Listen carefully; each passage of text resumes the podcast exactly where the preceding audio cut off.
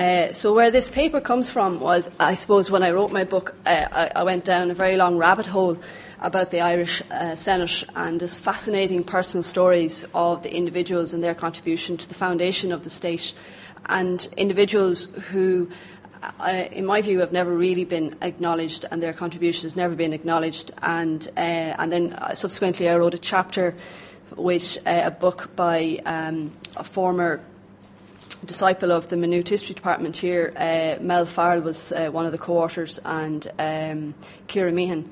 And I wrote a chapter for them on the First Irish Senate. And then subsequently, I was appointed to the Seanad Working Group on Reform by the Taoiseach, a report uh, that was subsequently ignored.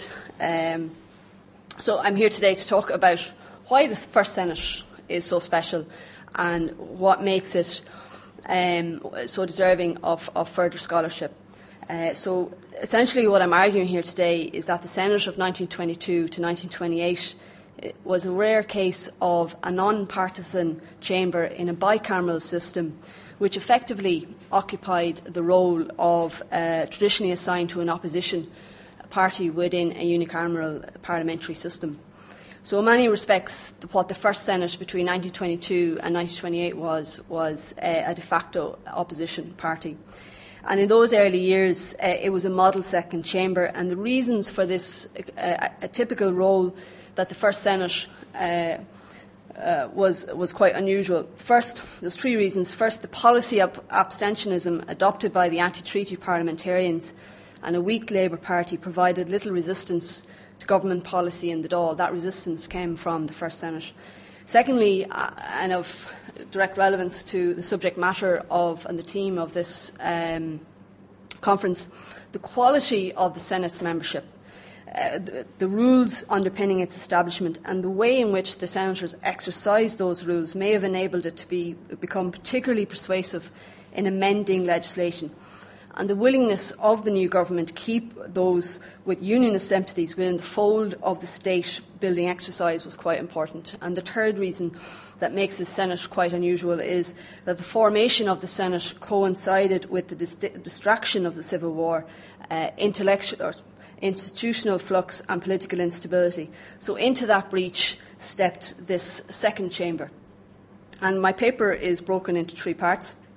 So I'm going to examine the mechanics of the Senate's operation. Uh, then I'm going to argue that the process of election politicised the non partisan legislature and ultimately undermined its independence. So initially it was quite non partisan. Uh, the Senate, uh, unusually, there was no party lines, and then later on the party lines began to develop, which undermined its, its influence and impact. And the second part of the paper, it looks at the context of the challenging circumstances of the early years. And uh, this, I think, is, is quite magnificent of the courage of the senators, particularly those from the unionist background. So, consideration is given to why the Senate came to exert the influence it did by exploring the practical realities of parliamentary representation in the new state. And finally, the contribution of the Senate is analysed with particular reference to its involvement in the wholesale structural judicial reform which remains the basis for the judicial system today through the Courts of Justice Act 1924. So I'm going to begin by looking at the election system, which was magnificent.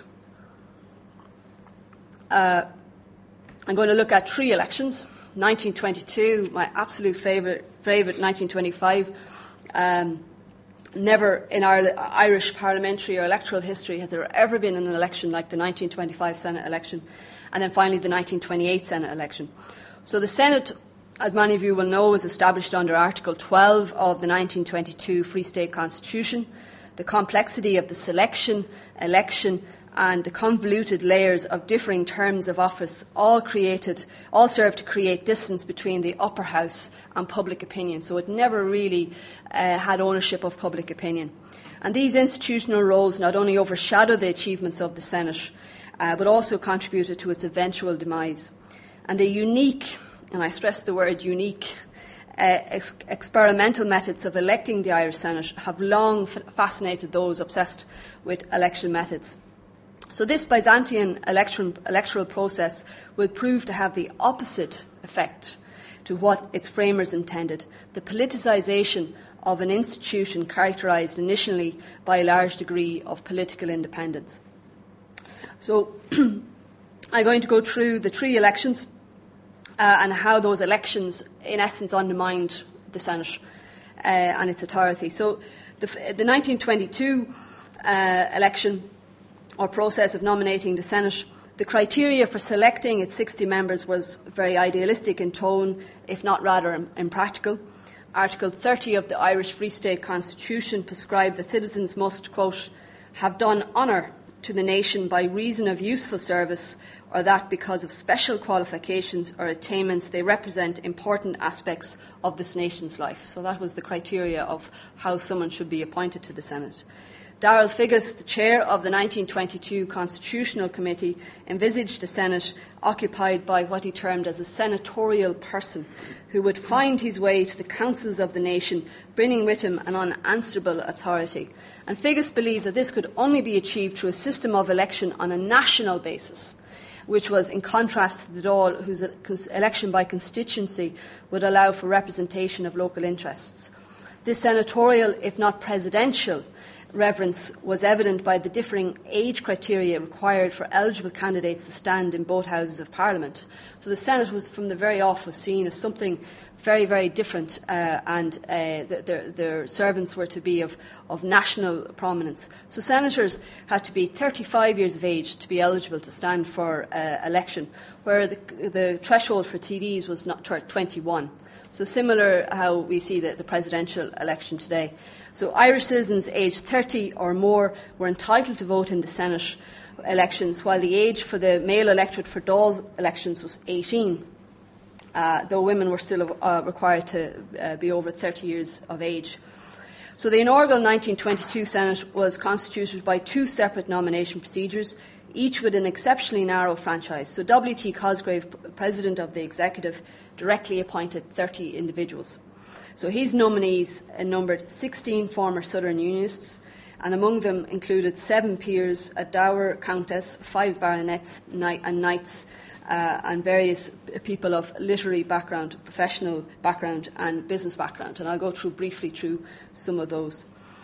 So this, so half the Senate, the first one were uh, appointed by W.T. Cosgrave, and the other 30 were elected by the public. So, this deliberate appointment process to the Senate warranted the consolidation of the Anglo Irish and Unionist traditions to the Irish Free State.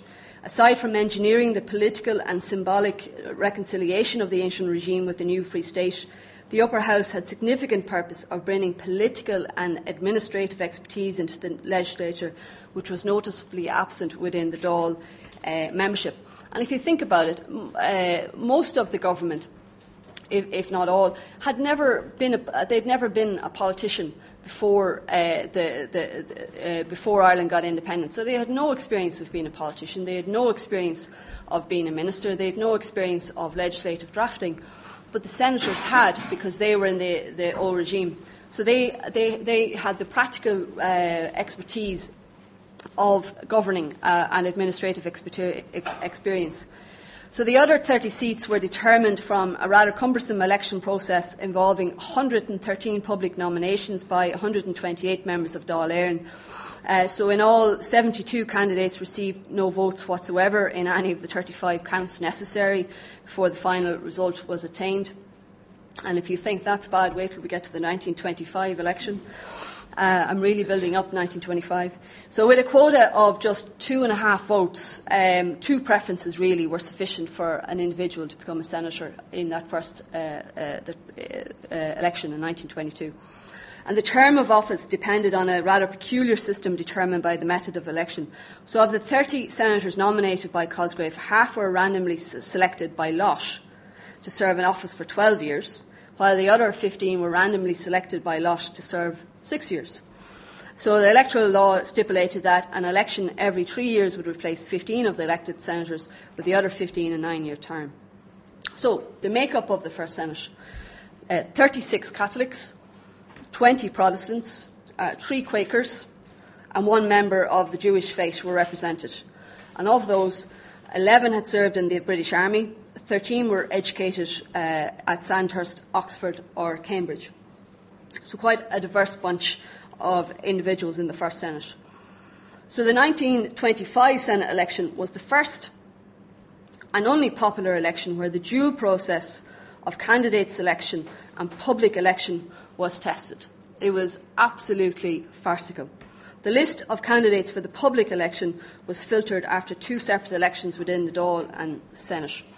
So, as the, uh, the Catholic press at the time sagely noted, never before was the task of selecting 19 members out of 17 candidates placed before a constituency of more than 1 million people, and judging by the result, we can safely add, never again. It took 10 days for the first candidate, Major General Hickey, representing ex servicemen interests, to reach the quota on the 45th count. So the Senate election eventually concluded after a grueling 24 days of counting, with just nine reaching the quota. The ballot paper measured 22 by 16 inches. The election result sheet itself measured 10 feet by more than 5 feet. So, disinterest, bewilderment at the list of candidates and continuing boycott by the anti treatyites combined to record a dismal 23% turnout after all the, that counting. So that compared rather unfavourably with the general election turnouts in August 1923 of 61% and 68% in the June 1927 election. So 23% turnout was rather low in, in comparison. So in that first test of popular support, less than a quarter of those eligible to vote participated, serving to reinforce the perception that the Senate's relevance was contained within a rather narrow constituency. So the public never really claimed ownership of the Senate. So the top three winners in the 1925 Senate election were Thomas Toal, John O'Farrell, and Cornelius Kennedy, and they owed their support to local appeal, party loyalty, and organised interests, which was actually uh, the absolute antithesis of what Darrell Figgis had uh, envisaged. Um, and interestingly, I think two of those candidates I've just named were from the local publican uh, interests, uh, and they sought to uh, stop the was it the Good Friday ban or the Sunday ban of, of drinking. Uh, so, the, so the alcohol lobby already was well formed in the early 1920s. So well known national figures failed to be elected. So in, in, in Figgis earned just 512 votes in the whole country and just 82, in fact, from his own Dáil constituency. And he died by suicide a few weeks after the election. So the list of failed candidates was a prestigious one, and the founder of the Gaelic League and first Irish President of Ireland, Douglas Hyde, and celebrated founder of the Irish Literary Revival, Lady Gregory, were both failed candidates. Uh, so the selection process had the effect of nominating, not with regard to merit or ability, but to uh, party demands. Um, so the organised interests of public publicans and ex-servicemen were particularly successful within the ranks of elected uh, independents. So it was the two, uh, as I said, it was the Senate amendments on the Intoxicating Liquor General Bill of 1924, which were responsible for prohibiting the sale of alcohol on St Patrick's Day, which was the reason why uh, the alcohol lobby was so organised. So, despite the attempts of Cumann na nGaedheal to present the 1925 election as non partisan, the very process of electioneering and political competition had introduced a creeping politicisation. And as a contemporary observer prospectively put it, after a few more such elections, the Senate will become a feeble echo of the Dáil. Um, we, we've heard that many times since. So finally, the 1928 election did little to deter this perception that the Senate was now more than an echo of the Dáil. The Senate, as a rare case of a non-partisan legislative assembly, was eroded following the entry of Fianna Fáil into legislative politics in 1927. So the introduction of a series of constitutional amendments in 1928 strengthened party control over the method of election. So, in his last contribution as a senator, a disillusioned Yeats made the observation that, quote, it was more desirable and more important to have able men in this House than to get representative men into this House, unquote. So, after the 1928 election, uh, political parties dominated and political affiliation became a good predictor of individual voting behaviour. Uh, and indeed, 11 of the 19 Senate vacancies were returned in that election to politically affiliated senators. Uh, so, any assessment of the legislative, political, and administrative achievements of the Senate must correspond, uh, uh, must appreciate the context in which it operated. This is the second part of the paper. So, the establishment of the upper house coincided with a concerted attack on its very existence. Uh, and this is what I referred to earlier as the, the courage and bravery of those senators. There was a campaign against the Senate members through intimidation, kidnapping, uh, attempts on their lives, and the destruction of their houses. So, of the 60 senators, uh, uh, between November 1922 and February 1923, so a period of what, four or five months, the Civil War was at its highest, 37 of the 60 senators had their homes burnt to the ground. Kidnapping was a regular occurrence. So the Senate appointee, appointment of uh, Dr. Oliver St. John Gogarty, uh, a long-standing member Sinn Féin and the eminent surgery, surgery, surgeon, uh, uh was uh, uh, has been um, colourfully written about by. Um, his name escapes me now.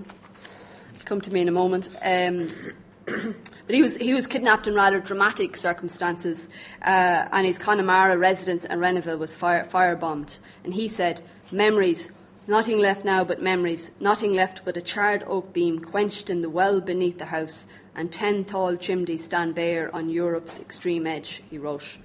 So, as a, a response to this challenging period, Alice Stopford Green, a senator and a, a, historian, commissioned the design of a wrought metal c- case as she put it, a petrol memorial to the foundation of this body and a witness in later times of its increasing service to the country. So, and in the casket there was a vellum roll uh, with the signature of every senator who served in the 1922 uh, uh, election. So the vellum, or the uh, served the 1922 Senate, the vellum roll was accompanied by a written message which offered a précis of its recent history. Uh, and I think this is particularly relevant as we come to commemorate events in the next few years. And in that vellum roll, the message is whether we are of an ancient Irish descent or of later Irish birth, we are united in one people, we are bound by one lofty obligation to complete the building of our common nation. So the casket was played on the Cathaoirleach's desk immediately prior to every session of the Senate uh, from 1924 until its final, final sitting in 1936. Uh, so, this acute awareness of marrying the old and the new regimes together was an underlining theme of the upper house. Um, so, I, I, found the, the, the, the, role had, had been, um, uh, I suppose, just in an archive in the, the um, Royal Irish Academy and had maybe been a little bit forgotten about. And I did a interview with uh, Declan Costello and Garret Fitzgerald on their father's contribution to the foundation of the state. And I brought him in to see the, the role and to see the names. And, uh, and I brought in uh, uh, Liam Cosgrave to see, to see it. His father had appointed half of the Senate. And what's beautiful about the vellum roll is that even the way this, the people, how, how, the senators signed their name, you can tell an aspect of their character from it. I, I, don't know what psychology there is that allows me to assume that, but you know, you can see the um, all the earls, for example, or the lords. Just you know, it was Wicklow. It was they they, they, they didn't have to uh, uh, they dispensed with their, their first name. Um, but it was particularly uh, beautiful, I think, to see in that vellum roll the you know the names of W. B. Yeats uh, and beside his good friends uh, Oliver St. John Gogarty. Um, but uh, also it gives you a sense that, that they existed and that they that they were real, and it's it's in Gaelic script and it can be seen in in the Royal Irish Academy. Um, so the operation of the the Senate. Um, W.T. Cosgrave's government relied enormously on the Senate. Most of the new ministers were young men with little experience of the world or knowledge of public affairs. So at 55, Eoin MacNeill, for instance, was the oldest member of the government, followed by Cosgrave, who was 42. The rest of the people in government were men in their 20s and 30s. So no member had ever served in Parliament, never mind at ministerial level. Just two of the 128 parliamentarians elected in 1922, Alfred Byrne and Laurence Ginnell, had actual experience of parliamentary life. Um, so that figure after the 1923 election, just five out of the 153 TDs had previous parliamentary expertise. So you can see how much they would have uh, relied on the expertise, and I'll go through exactly how much they relied on the expertise of that first Senate. So the first years of the Free State were democratically fragile. Uh, as uh, John Regan has uh, outlined, the pro treaty party were diminished by debt, assassination, expulsion, resignation, electoral defeat, and absorption into the army. So, of the 40, 57 TDs elected on the pro treaty panel in the 1922 election, just 23 remained by the, the end of 1925. So, senators had the parliamentary experience and the intimate understanding of policy and draftman, particularly draftmanship uh, skills that the ministers simply did not. So the last Count Corla of the First Senate was James Douglas, uh, a Quaker. And he was somebody who has, uh, I think, not, not really been given the due recognition of uh, his contribution to the drafting of many of the, the first laws of the Irish state. So, although Douglas was from a business background and without any formal legal training, he was recognised as an authority on constitutional law. So he assumed the technical role of drafting standing orders and taking charge of private bills for both the Dáil and the Senate, because no one in Ireland knew very much about it, uh, as Anthony Gaughan put it in, a, in the abstract of, the, of uh, uh, his memoirs. Uh, of Douglas's memoirs. So Douglas's improvised legal skills were in high demand, given the notable absence of lawyers in the early Free State. And as one myself, there can never be enough uh, lawyers. So the Senate fulfilled Mansergh's contention that the task of providing the machinery of administration in a modern state is as important as the structure of the Constitution itself. So initially, uh, it was preoccupied. Uh, the Senate was preoccupied by the technicalities necessary of being a legislator. So this workmanlike attitude was best expressed in the words of Colonel Moore on the first day of the Senate's existence: "We must have some standing orders to carry us." So the early years were characterised by numerous committees on standing orders, procedures, and private bills. So kind of the nut and, and grit of, of, setting up a parliament, of setting up a, a legislative, uh, functioning legislative system that isn't very sexy at all, but really important uh, that, that it's done. So the infrastructure of a functioning parliament was largely absent, so much so that Plunkett senator uh, travelled to Wisconsin in December 1922 in order to inquire into the character, scope, and working of the legislator reference library, which then served as a template for the Oireachtas library that we have today. Uh, so the picturesque senators, as they were referred to, had a reputation of influence which was much greater than their actual legislative powers. So policy discussion was facilitated in a non party atmosphere without the distraction of sharp party lines initially in the early years. So, according to Douglas, Senators pledged to support the government on all issues affecting the maintenance of the treaty, but not in matters relating to internal politics or affairs. So, organised politics did not exist really in the early Senate, uh, though there was six members of the minority Labour Party did vote as a distinct bloc. So, analysis of two scholars, Danish scholars, I hope I pronounced their names right, Sinclair and Holland, of the 395 roll call votes by the 113 different members of the Senate between 1922 and 1936 found that for the most part there was no distinct party behaviour. It was evident in the first six years. There was no patterns of block voting were recorded among unionists, non-unionists or farmers. Uh, so I, I have about five minutes left and I'm going to go very quickly through the contribution of the Senate. Um, so power, the Senate had the power to suggest amendments and delay legislation up to 270 days, but could not veto bills. Um, so uh, eh, there was uh, there was three contributions of the Senate. I mightn't get through them all today because uh, of time. Uh, women, uh, their legislation, and uh, in particular in the whole area of justice. So, um, in terms of women uh, Eileen Costello and Jennie Wyse Power, who was president of Cumann Mon, uh, which was an organisation uh, for Republican women set up in 1913, were successful in convincing their Senate colleagues that the provision for competitive examinations for civil service positions discriminated against women because it was confined, confined to those qualified in respect of sex, age, health, character, knowledge, and ability. So uh, the delay, however, had no effect, and the legislation was passed a year later. It was met with no opposition in the Dáil. Costello and Wyse Power had limited success in their campaign to thwart the efforts of Kevin O'Higgins to exclude women from serving on juries on the grounds that, as he put it, the women juror has not been an, uh, an outstanding success. So, uh, the interventions by uh, the, the, these two female senators, although not uh, uh, fully impactful, unlike some of the other amendments, which I'll go through briefly, were characteristic of a Senate which was prepared to oppose government, in this case over feminist issues, unlike their female counterparts in the Dáil. There was more women in the Senate than there were, there were in the Dáil, even though there was more TDs.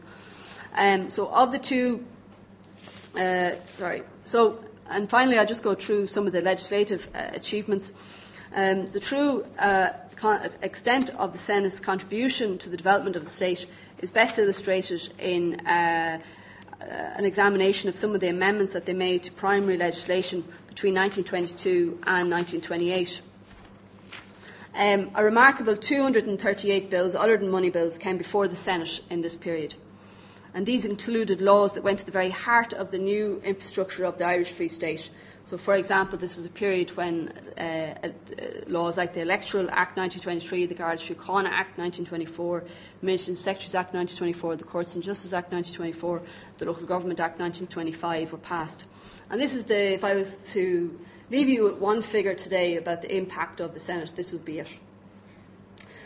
Uh, the Senate, the Senate uh, substantially amended 93 bills before they became uh, law. Of the 954 amendments made to primary legislation, the Dáil agreed to 910. So, of the 954 amendments that the Senate suggested to the Dáil about th- those pieces of legislation, which were not ordinary pieces of legislation, which still uh, are, are, the architecture of the Irish state today, the Dáil uh, wholesalely, more or less wholesalely, accepted 910 of those uh, amendments. So, in all, the Dáil accepted about 98% of all the Senate amendments. So, unlike its successor, the Dáil had the right to initiate legislation, and 30 private bills and provisional order confirmation bills subsequently became legislation. Uh, so, uh, the Senate's record on money bills, which laid out uh, anything connected uh, with taxation or public finances were more contentious. So, unlike ordinary bills, the Senate could only delay a money bill for 21 days. So, when all 34 of its recommendations were accepted by the Dáil and 21 uh, rejected. Uh, so, um, uh, I have more uh, detailed information about uh, some of the characters, like Lord Glenavy, who was the first Cathaoirleach and, um, and more information about exactly how they amended aspects of the Courts of Justice Act uh, and, and, faced down Kevin O'Higgins, faced down uh, Cosgrave, and initiated a media campaign with the Irish Times to bring about some of their uh, uh legislative initiatives.